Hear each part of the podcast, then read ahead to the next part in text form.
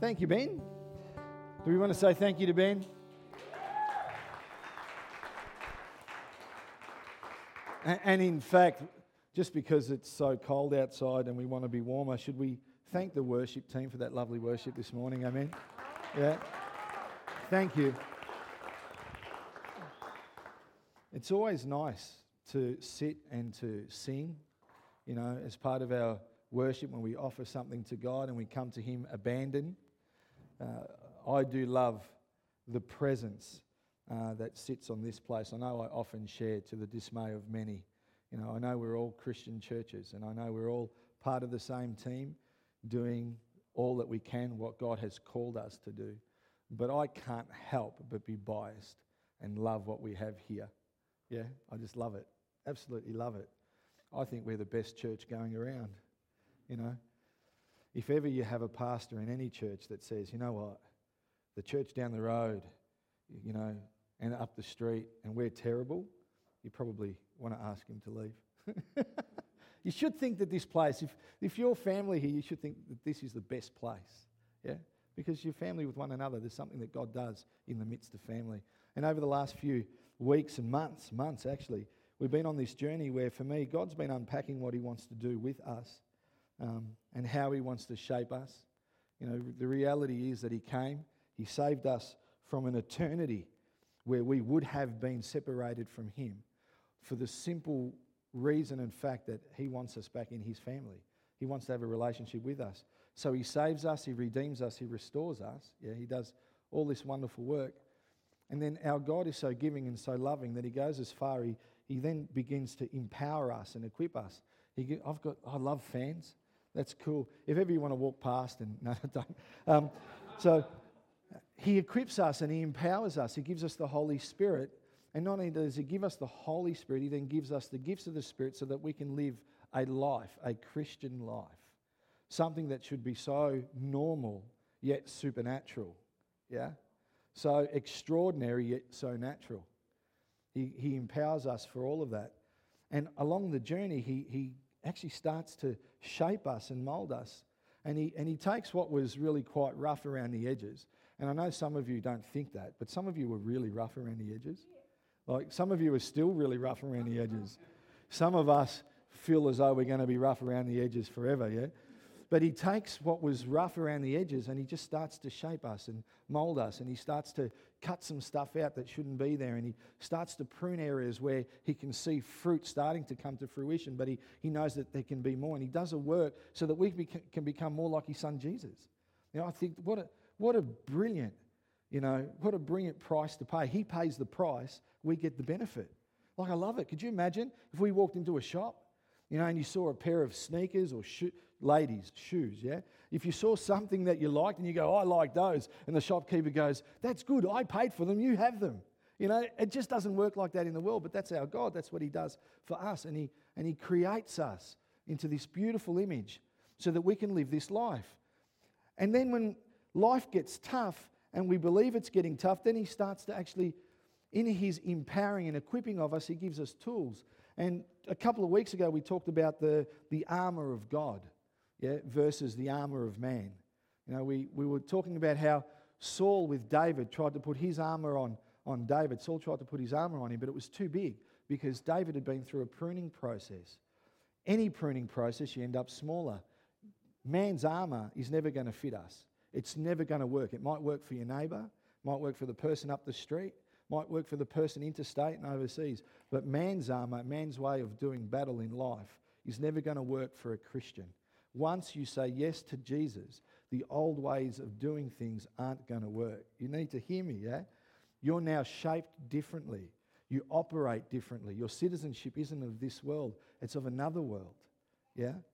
We are from heaven, and we bring heaven to earth, on earth as it is in heaven. We operate differently. And so God gives us this armor and I talked about a couple of weeks ago how, and I'm sorry for rehashing some of this, but you need to see the journey because you need to understand where you are on the journey for yourselves. And then he gives us this armor, and because of the words that he chooses to use in this wonderful book, the world then takes these words and twists them a little bit So when we think armor, we think war. When we think battle, we think fight. When we th- hear sword, we think cutting and bleeding and death, yeah? But God's the opposite of that. He's the opposite of all of that. Yes, we do battle, but our the weapons of our warfare aren't carnal. Yeah?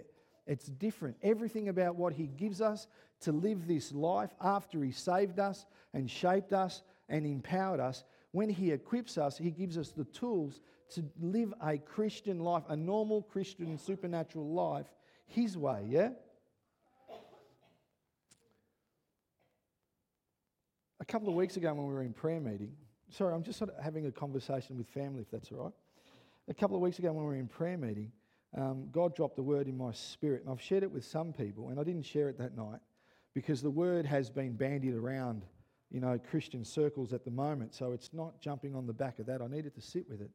But as we were praying, I really felt like God gave me a word for our family for the new year. And that word was awakening. It was awakening. And the picture I had and the thoughts that started to follow as I sat with it was there would be an awakening in the spirit. There would be awakening in the body of Christ. That gifts would be released. Yeah? That prophets and evangelists would rise up within the house.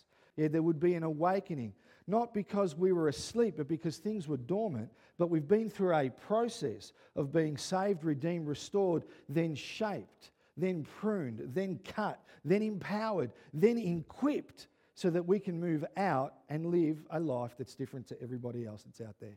That we would respond different to everybody else that's out there, regardless of the lemons that life throws at us, yeah?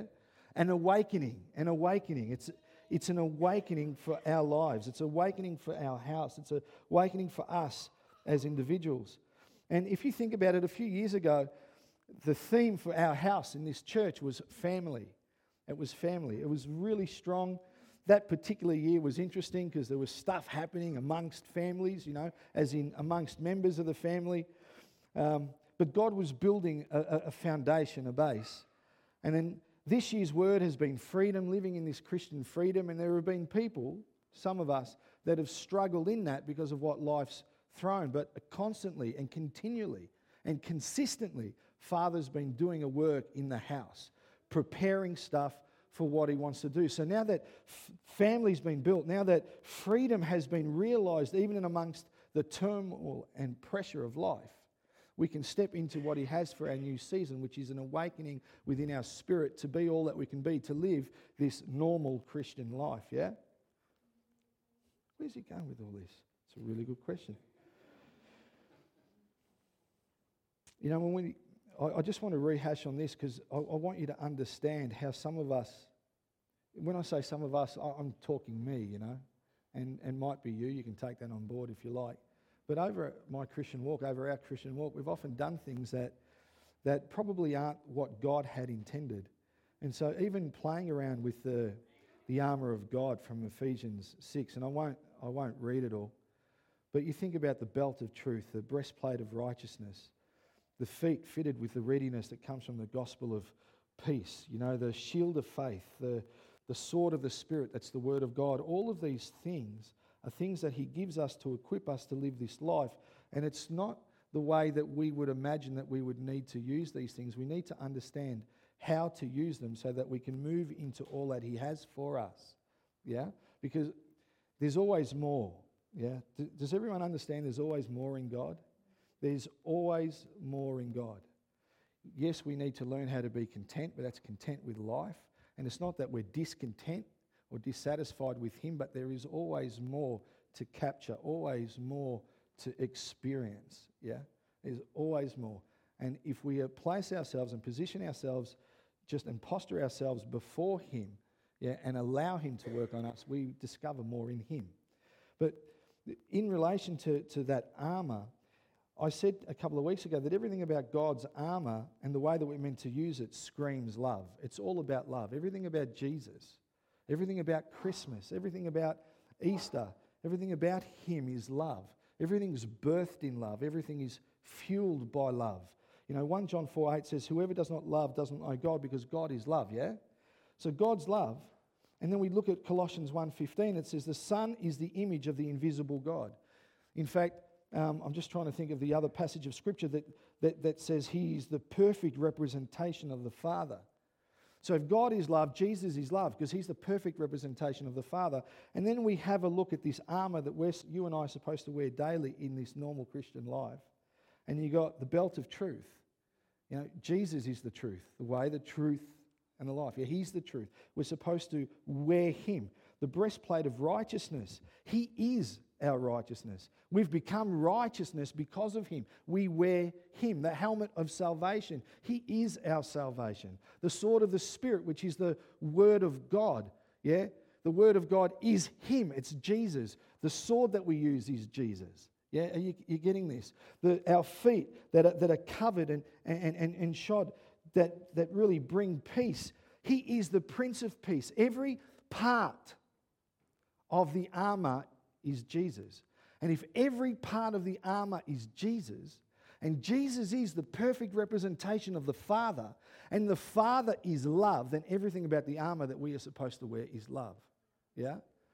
So when you actually read that passage in 2 Corinthians 10 that says, The weapons we fight with are not the weapons of the world, on the contrary, they have divine power to demolish strongholds.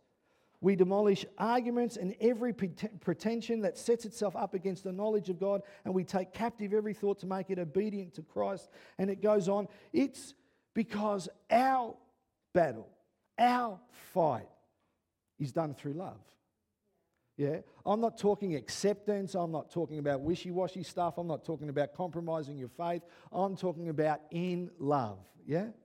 Everything about us is love. Swinging the sword is love. It's Jesus. The helmet we wear is love. It's our salvation. What protects our heart, the breastplate of righteousness, it's Him. So He brings us to this point, saving us, redeeming us, restoring us, shaping us to be more like His Son Jesus with ever increasing glory, from strength to strength and glory to glory, yeah, becoming more like Him. And then He empowers us to walk this life. It looks like something. This life looks like something. And for some of you, you might li- be living that life right now. You might look back at all of the years that you've lived and think, man, I'm living that life. I'm, I'm living that. Today, I, I want to, if, if I can, is just say that, that Father God, Papa is preparing us for a life that He destined and called us to live. His way, not man's way. And sometimes we haven't quite captured and grabbed hold of everything that He has for us because there's always more. There's something that we can step into. This is not about, and I always say, it's not about who we're not, it's not about what we don't have, but it's understanding because of His love where He has destined us to live, what He's purposed for us to do, what He has designed for the sons of men, His children, in how He wants us to live. Yeah? We have so often put our picture, our slant on our Christian walk. I've asked someone to share because coming up to Christmas, we've got to understand that all of that is only possible because Jesus was born. Full stop. If he didn't come, we wouldn't be here celebrating, yeah? So I've asked Ross to share a testimony, not how he came to the Lord, but stuff that's happened in his life because it captures the pruning. It captures the, for me, it captures the cutting, yeah? It captures what God has done in his life and the outcome of that. And there was something that he actually said to me. Mean, I've written it here. I'm going to see if I, I got it half right, I reckon. I think I know it off the top, but I probably won't find it because, hey, yeah, I'm not supposed to. So I'll just go with, oh, there, I did find it. See, I can share it. just in our conversation together, so I'm not sharing anything, but I'm hoping I'm not not sharing what I'm not supposed to. But just in sharing the season that he's been in, one of the things we were discussing just in our time together over coffee was that the season has been hard. Yeah, it's been hard. But now I can see what the Lord has done. Yeah, I can see where He's brought me, what He's given me. And I wouldn't change that for the world. No matter how hard that journey was, I don't want to give back what He's given me because of this journey I've been through. Yeah? So I've asked him to share so we can grab hold of what it's like to live what I'm going to call this normal Christian life. It's on, I think. It was on. Is it red light? No, just press the button and hold it. Cool. cool. Uh, uh, it's good. Thanks, Andrew. Um, be, before I do that, this is this is something extra because I I just had had just, just something I need to share because I, I had a dream this morning that um it's a really really beautiful dream and I've just been sitting there while Andrew's been talking, kind of remembering it, revisualizing it, and I was um this is nothing to do with what I'm going to say. I just feel I need to speak it out here because I was looking out to sea. If you imagine looking out to sea on a murky, you know, in those mornings where you're waiting for the sun to burn the fog and the cloud off the sea, you know, the sun's up.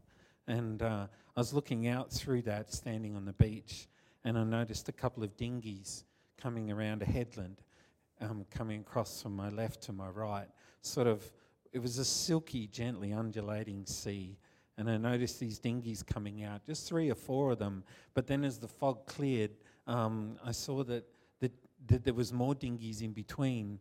Um, the ones, there was guys sitting in the dinghies but in between the ones where they were sitting, there was more dinghies, and they were all hooked up in a chain. And they were all coming around the, the headland together, and they were heavily laden and working their way back in. And they just kept coming, and it was hundreds and hundreds of these dinghies, all full of fish. And uh, they'd been out in, to get their morning catch and come back with way, way, way more. And I, I just wanted to share it for our house because I have a sense of a few going out, but coming back with an awful lot. Yeah. Really beautiful image Come of all these hundreds and hundreds of dinghies linked up together. Um, I've really, I'm on the verge of tears as it is um, because um, I've really enjoyed the whole time that we're spending in this idea um, and this reality of pruning. Um, as soon as Andrew started into it, my heart leapt. Um, uh, it's just a really meaningful thing for me. Um, and I'll kind of tell you why. It's not something I've really been able to talk about a lot.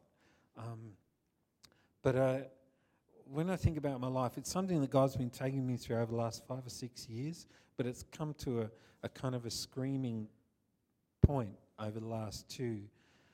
When, when I look back at my, my life has been a really large life um, for many, many, many, many years, um, for long before I came here, even.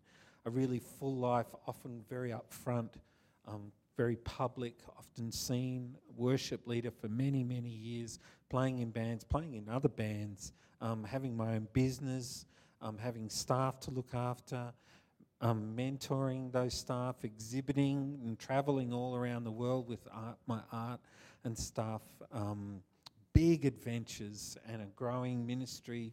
Um, of this was a while back with men, um, and uh, a consultant here in the city on you know lots of committees and sort of reference groups, even with the city of Ballarat. Started play groups for men here in town. Really, really active, a really wide landscape of my life. Um, but around um, 2011 and 2012, um, even while all that was still really, really full, I hit a point of depression. Um, and it wasn't just a week or two of kind of, you know, bottom lip. It was really a whole year and three to four, nearly five months that I, I couldn't even work. And I, I thank God for the staff that I had that carried the business through that time. Um, and uh, on a, I, I kind of backed out of a lot of things. And at the same time, on a, on a very ordinary Tuesday afternoon, on the west side of Ararat, God lit the pilot light for a new direction in my life. I didn't realize it at the time, but I actually, you know, when you walk past your gas heater and you hear the pilot light go, and you hear it start to burn, you know? And I heard that in that moment. Um, and what, what God was taking me into was a new kind of career. It was to, be, to go from being a, a, designer and all these other things into um, the simple art of driving trucks. It started right there. I have a picture of the moment. I know the time, I know the day, the date, and everything, and was deeply aware of it. But as the truck driving gathered momentum, everything else around me seemed to start to crumble. But at the time, I was pretty good about it all because I was excited by this new direction and thought, oh, well, those, those things will be okay. But a king hit came um, about two years ago when three very, very close friends of mine, men that I thought were, you know, the, they were the closest friends that I've ever had. Um, all three of them walked away from me um, uh, without any explanation. And those three relationships ended in a very difficult and um, uh, in a very, very difficult way. And there began a season of deep, deep pain, um, uh, of, of complete rejection. And I, I'd already felt that my life was shrinking, shrinking, shrinking, shrinking. But then this happened. And I actually remember saying to God, Am I going to disappear? You know, I thought I was going to vanish. I felt so tiny, so unseen. Uh, you know, I'd gone from being quite public and that, and now I was, I was, I was, I was an ignominious, unknown, unnamed part of the fluoro army. You know, I've never been so visible in fluoro, in fluoro clothes and yet so completely invisible. You know, and I and I and I felt that um, in this new job that there were people that didn't even see me, know me, or notice me. Um, but so in that shrinking, in that being made smaller and smaller and smaller to a point that I didn't even think I could really handle, it ended up being a season of just him and me. And that's what it's really been.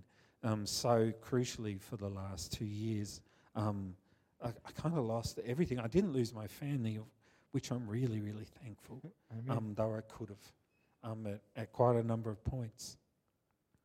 Um, it's really it's really amazing what God has done because when it when you lose a whole lot of stuff and it there's so much more room for you to find just Him. Yeah, and that's that's where it's at. That you can't get a depth of character and a growth of perspective. You can't widen back out um, by living like you're on a cruise ship. You don't you don't get it there. You, you get it through these fires, you know, these, these, these places of intense and great heat, you know. It was in the Grampians last weekend. It's looking beautiful because of the fires four years ago. You know, um, there's a whole lot of fruit that's come out of that. Um, talk to me about that um, one day, but um, yeah, he, he proved his goodness beyond any doubt, and uh, that whole pruning, uh, I, I I can't I can't. There are times when I don't want to lose a scrap of it. I've said it to you, haven't I, Andrew? Share maybe share a little bit of it, if you can. Just you know, the season that you've been through. Yeah. God's done a restorative and a redeeming work. Yeah. So, in in amongst what was quite painful, and there were people and things that were seemed like they were disappearing, being subtracted. Yeah. What's he, what's been replaced? What's he replaced? Yeah, yeah. yeah. He's kind of added in in things the things that he he gives. I, you know, those times when you when you really have a heart cry to God. You know, those times where you really you you long for something. You see it in someone else, or it goes past you, or you realise that you're highly lacking in an area, and you cry out to God. And it's often just tears. It's not even said. Uh, you know, all these times when we come up the front here and we respond to something, it's like God was answering all of those. Well, not every single one of them. Still very, very much a work in progress.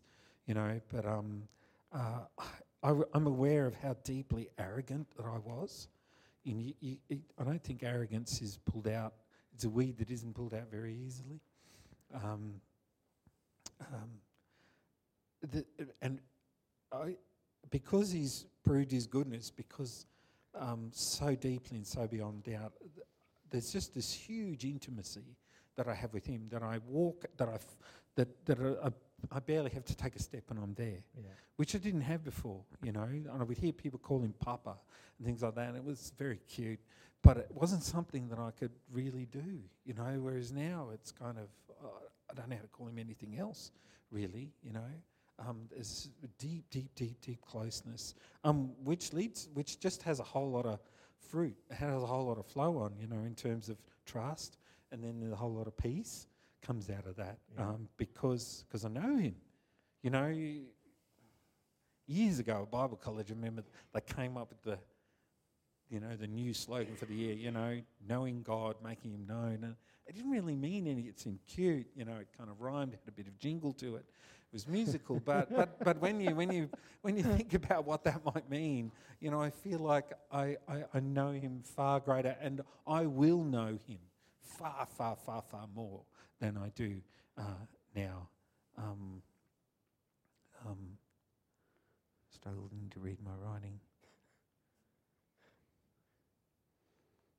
Yeah, closer to my family.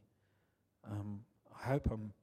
I find myself being more gracious than I thought I could be. Come on. Um, and and I find myself able at times to be um, incredibly forgiving um, of myself and and of others.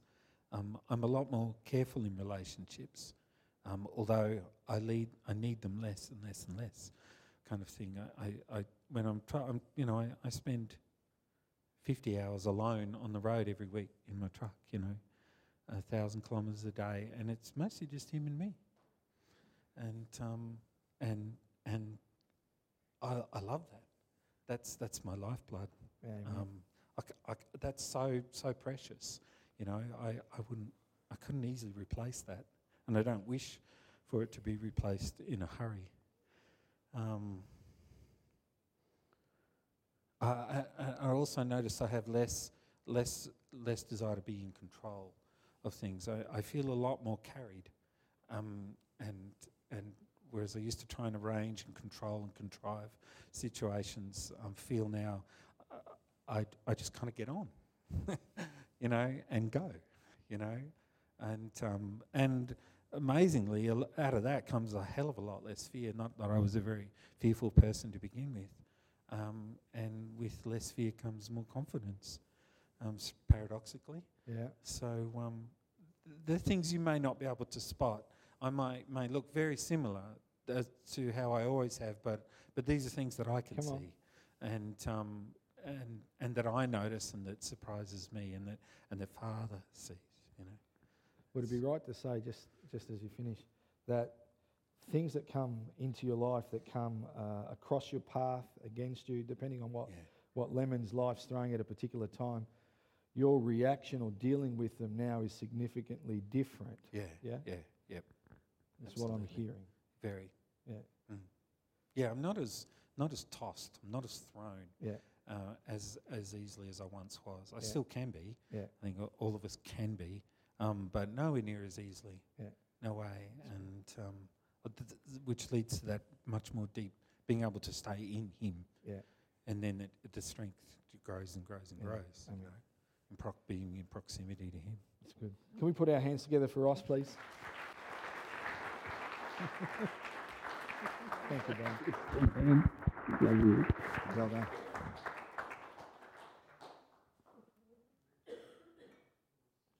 James McDonald, um, that I had the, the privilege of listening to at the Moore Conference this year, in one of his books, he writes this. He writes, I know we are ultimately satisfied with Jesus. I realise that. Don't misconstrue my intentions. But if I can phrase it this way, we need to be dissatisfied with our current level of satisfaction. Yeah? Good, huh? In case you missed it, if I can phrase it this way, we need to be dissatisfied with our current level of satisfaction. I've, I, I have really admired the journey that Ross has been on. Part of that has meant that our relationship has, has grown to another level. We often sit and just ponder the things of God. There's a depth there for both of us, yeah, that wasn't there before.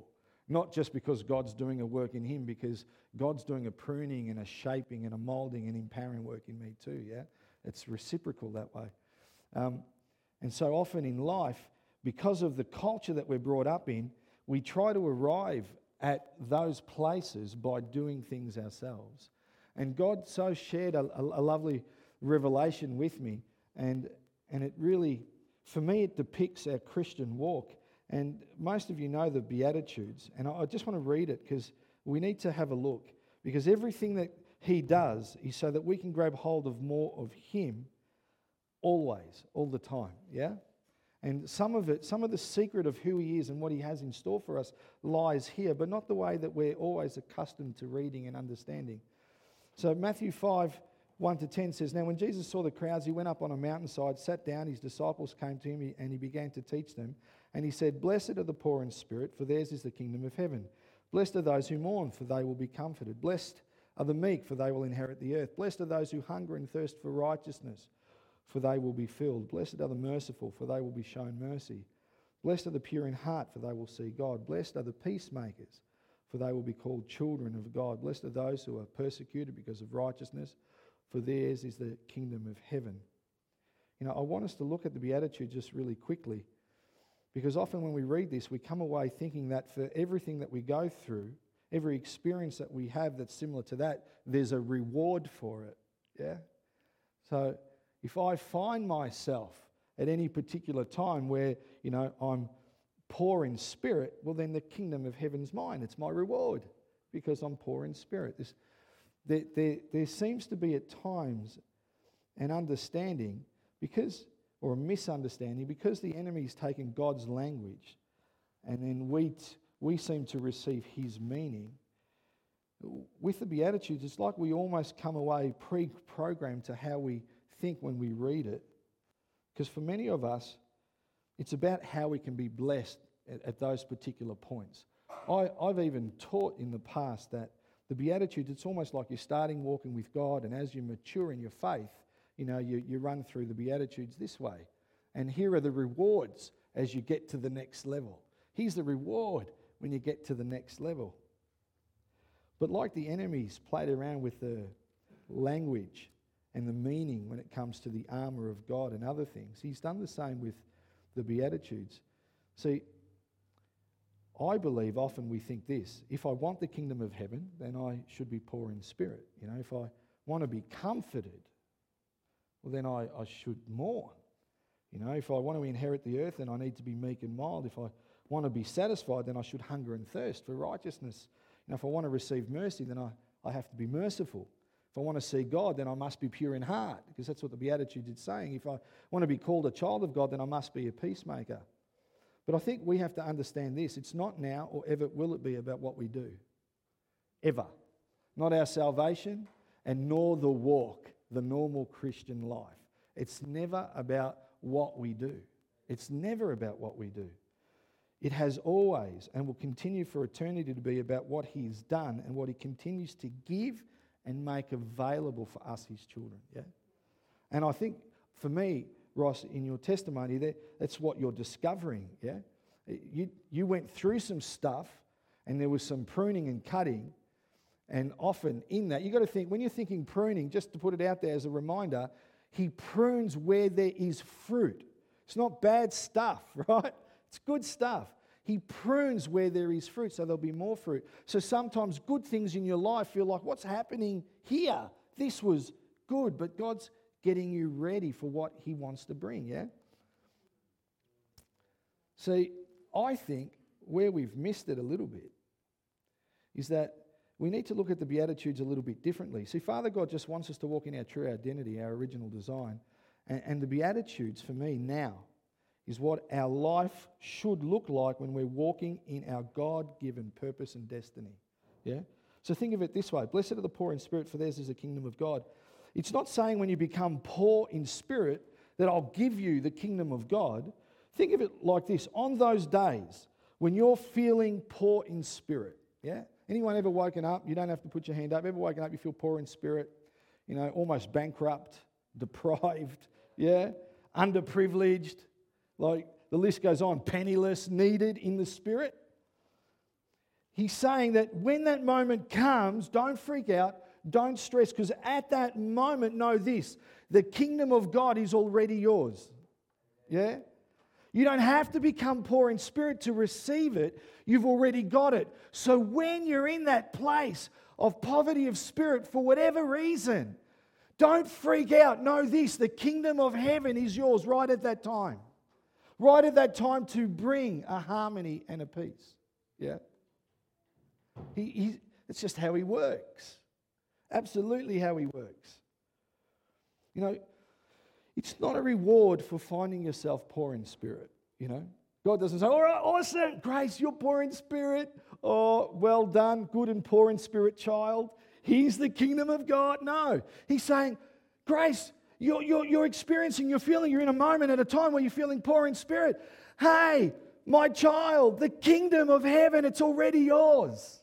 That's, that's how it is. That's how he speaks. That's how we should be reading the Beatitudes. That's what Ross is discovering. That's what I'm discovering. That's what we should all be discovering as we walk this normal Christian life, yeah? You know, blessed are those who, who mourn, for they will be comforted. You don't have to mourn for God to comfort you, yeah? You, you hear, hearing what I'm saying? He's a loving God.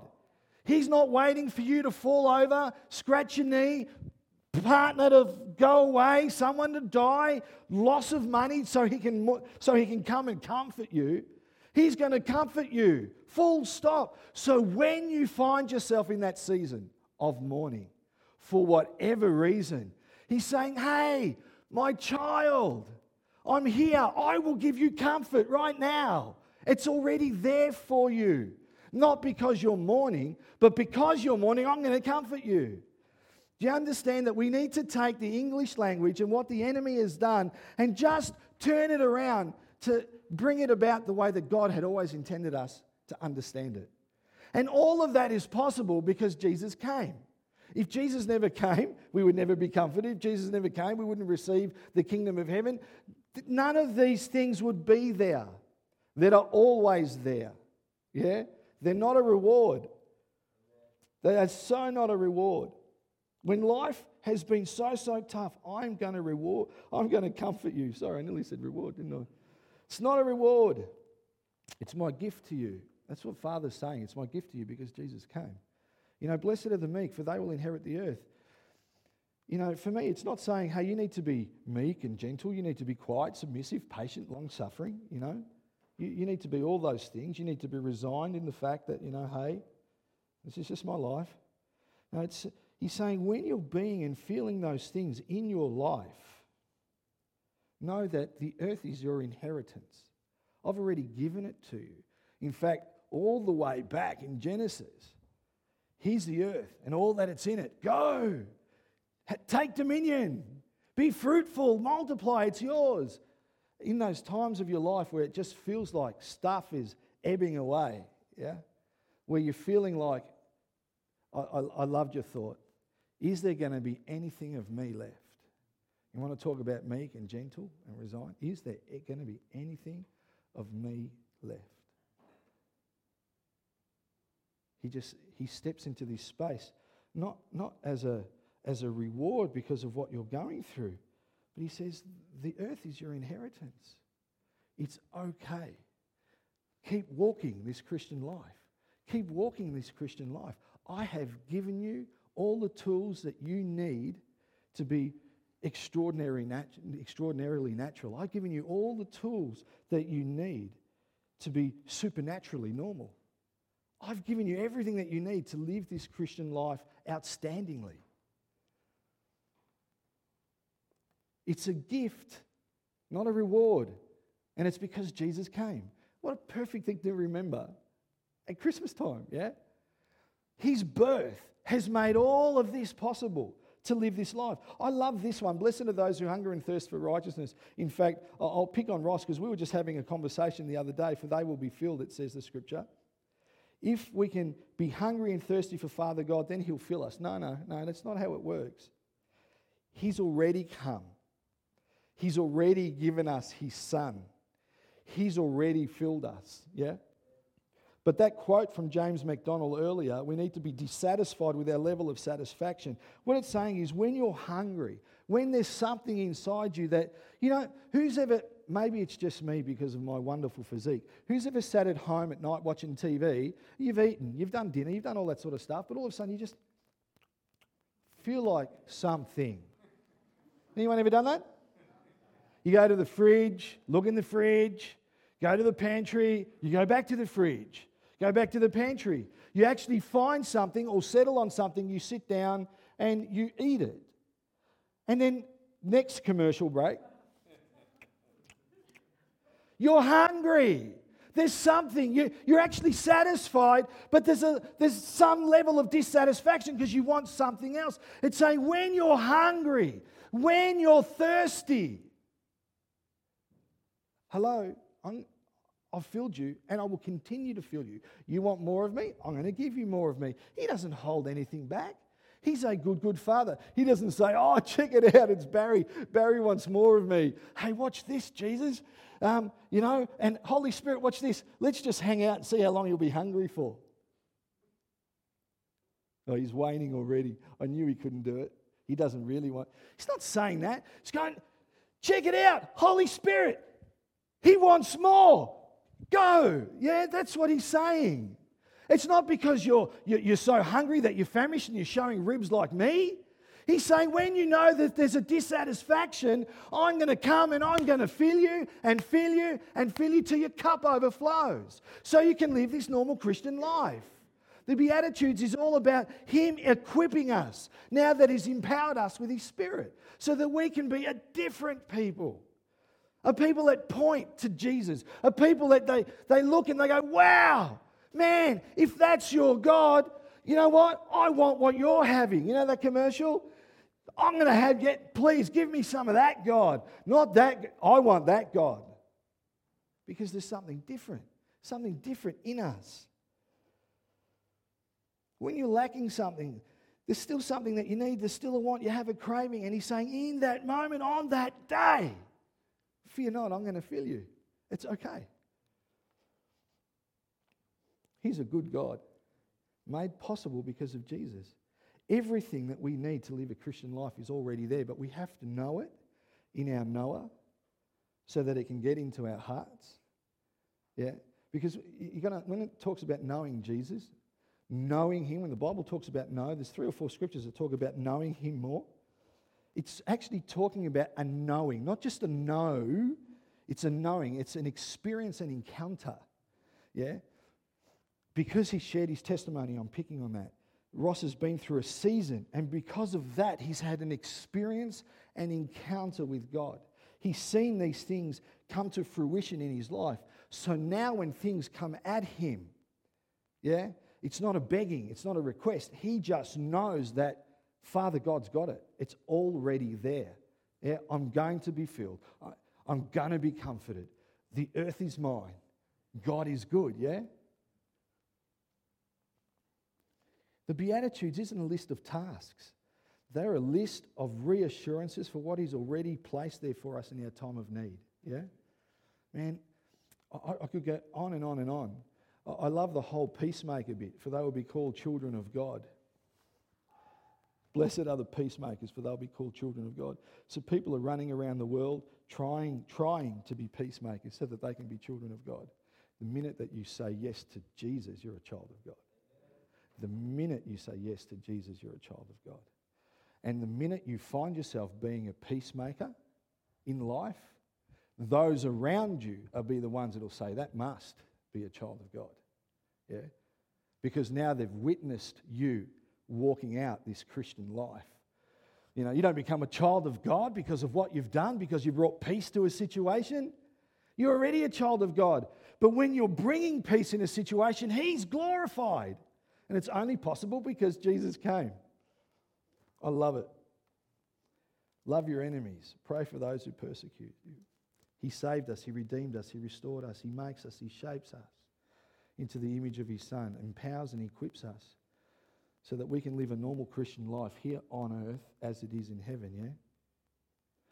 I want us to watch a video. I've got a video to watch, and I, I won't apologize for the length of time, but I want you to know this I want you to, I hope, and my prayer is that it will work in your heart the same way it worked in mine. Because when I watched it, man, I was moved. I was bawling my eyes out. Yeah? I was totally inspired and in the same breath, absolutely challenged because I know that there's more. And then, as I was preparing this word after finding that video, I come across, as I'm reading James MacDonald's book, I come across that that passage where he says we need to be dissatisfied with our current level of satisfaction. I go, that's why. That's what was stirring on the inside of me. There's a life that we can live that's there for us. And then God goes, Remember the word? Remember when you're in that room and you guys were praying? And I said, Awakening. There's an awakening. This is what an awakening looks like. These aren't special people. These are people that are living knowing that the Beatitudes and everything in them is not a reward for what they go through, but is a, reassurance for where they find themselves at times. And this is for us, children of God, to grab hold of to live differently, regardless of whether we've been walking with the Lord for five minutes or whether it's been 85 years. It doesn't matter how long you've been a Christian, but you can still go deeper. There is still more. There are still greater depths that we can dig to receive more of Him, greater heights that we can scale as we become more like His Son Jesus. It's not about what we're not, what we don't have. It's about all that He desires for us because He's a good, good Father, and you need to you know, frame it in that light. So let's watch this video. Get ready. If anyone needs tissues, they're there. If not, my sleeve's available in Jesus' name. Thanks, Laurie. This video contains reenactments. However, all footage of the child is actual footage taken at the time of the events. In previous episodes, you've seen people imitate Christ and touch the world around them. But what does it look like to live like this behind closed doors? I want to show you a glimpse into what this has recently looked like for me and my family.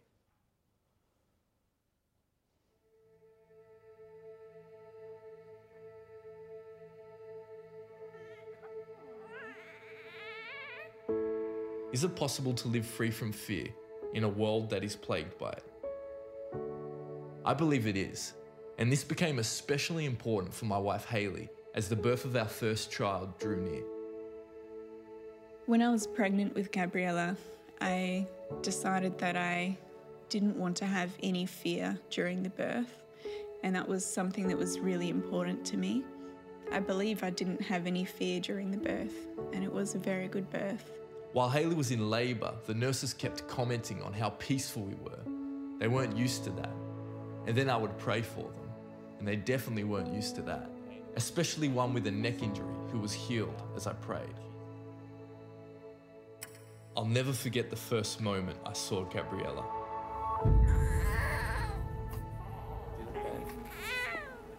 She was a perfect little baby.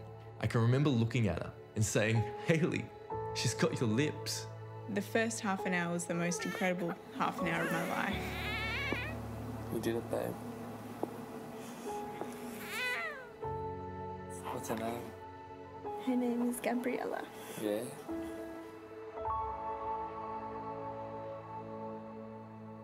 Little did we know, in an instant, everything would change, and our decision to have no fear was about to be put to the test. About half an hour after she was born, they noticed that she was breathing really quickly. It kept getting worse and worse. She required more and more oxygen. She started to have some breathing problems and um, needed some oxygen. So at that time, we got the paediatrician to come in and help us as well. And from there, she just rapidly deteriorated very quickly. The paediatricians and the people I'd call in to assist took Gabriella with Nathaniel to the special care nursery. I joined Gabriella in the nursery, and it became clear that this was really serious. They had her on oxygen and they were trying to get needles into her tiny veins in order to sedate her, and they kept missing the vein over and over again. All the while, I had my hands on her and I was praying for her, telling her, Daddy's here, Daddy's here. If we're not careful, we'll be thanking God when things are going well, and moments later blaming Him when they're not. But it's the enemy who comes to kill, steal, and destroy. Jesus brings life finally, they uh, they got Gabriella to sleep, and um, Haley came in, and the doctor took us into the next room. At this point, she was unconscious because they had heavily sedated her. They had to put a tube down her throat and give her 100% oxygen. Nathaniel and I were in a little room next to the room where Gabriella was. Five minutes after they put the tube down her throat, her heart stopped. None of the doctors expected that. Nobody expected that. We heard the sound of doctors and buzzers going off.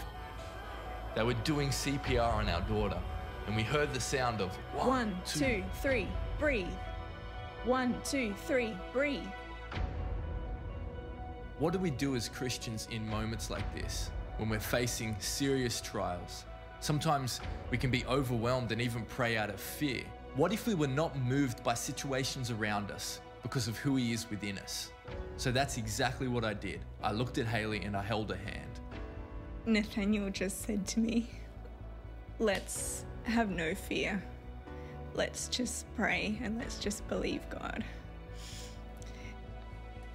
I was just like, okay. and I put my hand on his hand, and the nurse next to us put her hand on our hands, and she said, let's pray. It was at that moment that we realized Amy, the midwife, was actually a Christian. So we just started praying. And I just thought, this is. I'm here today because I need to stand in the gap. Nathaniel said, I just rebuke the spirit of death. And I was like, whoa, harsh, you know, like. but it really challenged me. It's like, no, there's there's actually a fight right now going on for her life. Minute after minute went by without a pulse, and we continued to pray, not begging God, but partnering with Him, knowing it was His will to heal her. For me, that was a very weak moment. but uh, right then, I saw a vision of Jesus.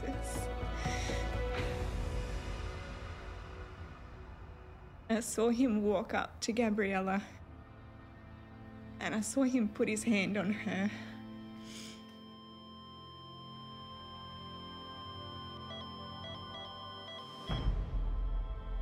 After four minutes, Gabriella's heartbeat came back.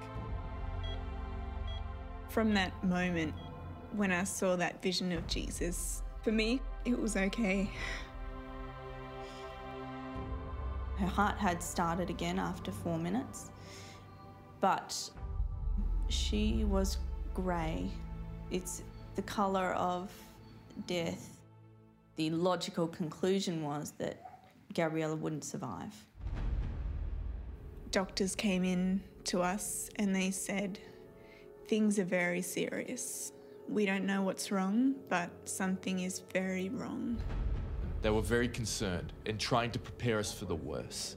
But I've made a choice in my life to share the gospel no matter what. And the nurse that was telling us the bad news seemed to have an issue with her throat. So even in that moment, I told her, We're not worried. God has our daughter. But let me pray for your voice. So I prayed for her. The doctors were used to people being distraught in situations like this, but Haley and myself had a God given peace. So they assumed we were in denial about the gravity of the situation and contacted our pastor, hoping she'd speak some sense into us. But they didn't know our pastor. I got a phone call from the hospital saying, Pastor Catherine, uh, uh, something has happened. And I could tell from the tone of her voice she was very worried. So I said, What's, what's gone on? And she said, Well, baby's had a heart attack. And that was enough for me. They, these guys are family. As I walked in, the nurses were waiting for me and they said, We're so glad you're here. You need to help them understand that really this is much more serious than they seem to, to realize. I think they thought that I was going to help with the grief counselling. I looked at them and thought, mm, You've got the wrong lady here. As I walked in, Nathaniel's praying for one of the nurses, as you would expect, because that's just who he is. And Haley had just a supernatural peace. And I said to them, Well, Haley, you need to start expressing. Nurses, you need to make sure she starts expressing milk. This baby is going to feed. This, this, is, this is going to be normal. And I'm pretty sure the nurses were all thinking, I don't think they understand. so we just prayed, we worshipped. Well, there was Gabriella all hooked up to the life support machine, and I said, Let's take a picture. I remember overhearing one of your pastors say, Take a photo of her like this because you're going to need it for the testimony. And I was like, Oh Lord, please let that be true because all of the facts tell us it's impossible. We were then transferred to one of the biggest hospitals in the area, and Gabriella was placed in a nursery for babies in critical condition. Gabriella's state was rapidly deteriorating, and they were struggling to keep her alive. One lung collapsed, then the other. They'd given her shots of adrenaline. She had tubes everywhere. But it was almost like I was in a bubble of God's peace. I just knew that God was holding us, holding her. Early the next morning, I was sitting next to Gabriella reading the Bible to her. One of the doctors came in and he said to me, Nathaniel, can you take a seat? I could tell this was a difficult conversation for the doctor to have to have with me. He was trying to console me about the situation with my daughter. And at a certain point, I stopped him and said, Doctor, I need you to understand. I'm not worried because I'm a man of God. Just tell me the facts so I know what to pray for. Then he opened up and explained that because of the lack of oxygen to my daughter's brain during the four minutes that her heart had stopped, he believed that she had brain damage and that that was the reason she was not responding. I asked the doctor, What would you need to see to know that she's doing okay? And he said, Well, she's not responding. So any response. So I asked him, What would you think if she opened her eyes? And he said, I'd be astonished. I looked him in the eyes and I said, Doctor, prepare to be astonished. God's going to heal my daughter. What do you need prayer for? He was so impacted that he just said, Wow, you're very kind. Thank you. And I got to pray for him. At this point, we and many others had been praying for almost two days, and medically speaking, there was no reason to think we would ever see our daughter's eyes again, let alone any form of recovery. I went into a bathroom and I shut the door. Gabriella wouldn't survive. Gabriella, something is very wrong with your baby. With your baby. Serious breakdown. damage. Brain. I've learned that not every thought that enters my head is my own. And as I was in that bathroom, this boldness came over me.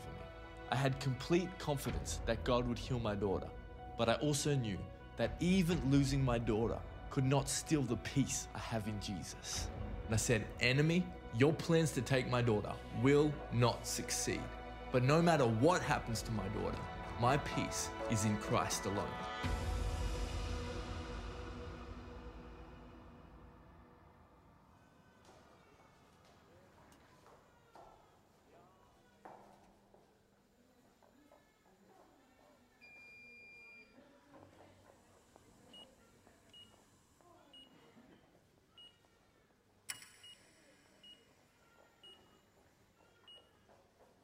That night, Haley and I were sitting and looking at Gabriella. After two days of not seeing my baby's eyes,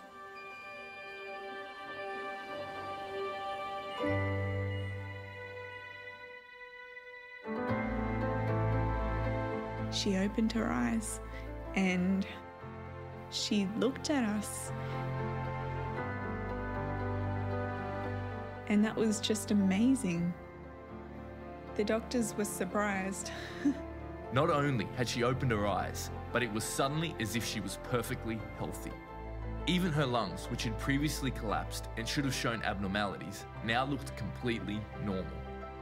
And the same doctor I said prepare to be astonished to came running in with an x ray of her lungs, and he was like, This is amazing, this is amazing. And I said, This is Jesus. The doctors kept doing their tests and they couldn't find anything wrong. No brain damage, no lung trauma, nothing wrong with her heart. No one could explain it, but she was instantly well. She didn't even need a feeding tube. She went straight to breastfeeding. She was healthy and normal. Developmentally, you look at her now, she is perfect. Absolutely perfect. I love it. There is nothing God can't do. My mind couldn't reconcile this grey child with tubes everywhere to a robust newborn going home. She was healed miraculously. It certainly was obvious that these guys were a Christian family. They'd called upon God and their God had answered their prayers.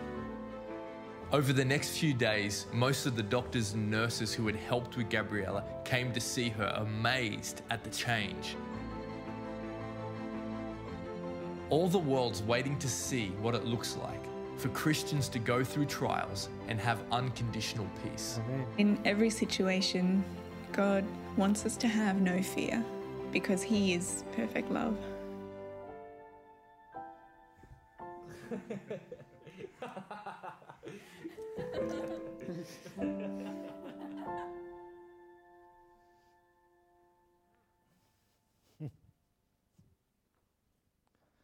regardless of the outcome. Thanks for the lights. Regardless of the outcome, it was their peace that just told the story, wasn't it? What does Beatitude say? Those that are the peacemakers, yeah, will be called children of God. It was obvious that these guys were Christians, even the Christian midwife said. This is the life that awaits us. Yes, miracles will come, sometimes they won't. I love Nathaniel's words in, the, in a sense when he said, you know, regardless of what happens, my peace is in Jesus. Yeah. We go through everything that we go through. We go through the pruning, we go through the cutting, we go through the shaping, the empowering, the equipping. We go through all of that so that we can live out beatitudes every single day. Why don't we stand? I'm going to, if the worship team's here, I want to sing that Christmas hymn.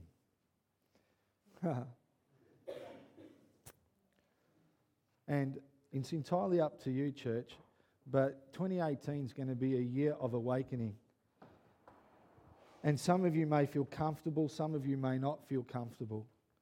But I'm going to invite you to come forward and to sing this song because if you capture the words in this carol, if you capture the words, they are what I've been talking about this day. And our action of coming forward in saying, Lord, I want to be part of that awakening. I want that to happen inside of me. Yeah? So as we sing, if that's you, come forward. If you're uncomfortable, I understand. If it's easier, step out into the aisle. But take a step of faith and say, I want to live like that couple. I, when trials and tribulations come, I want to experience what Ross has experienced. When life is throwing lemons, I want to so be Jesus personified because of what he's done in me. It's available to us, yeah? It's available to us. Let's sing, amen.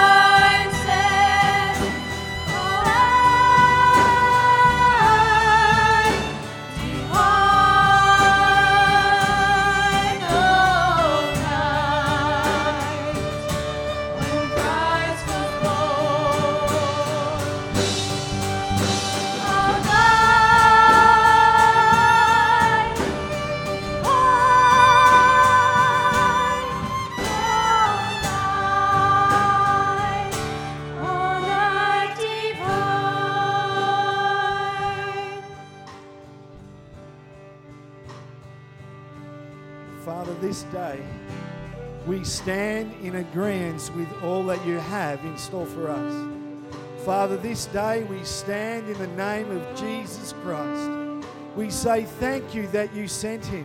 Thank you that he was born. And Father, this season we celebrate his birth. And Father, we celebrate what you are birthing within us.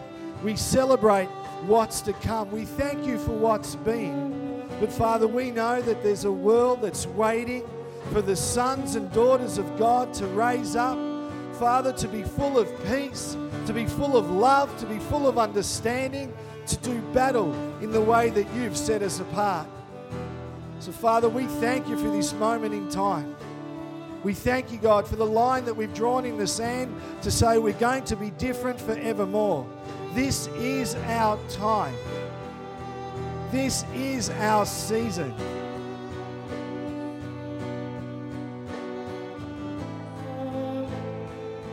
Church, I want to speak into the vision that Ross had. And he saw those dinghies that were floating. And as they became closer, there was more and more people on the dinghy. Let me say this we have endeavored to build family here, and I've learned this. When you establish family, children will come. When you establish family, children will come. 2018 will be a year of awakening. So all I can say is hang on to your hats, strap on, hold on to your belts, make sure that you're buckled in, yeah? Because there is a season that's coming where He will be glorified through our lives, not because of the supernatural miracles, but because of the supernatural life in Jesus' name. Amen. Amen.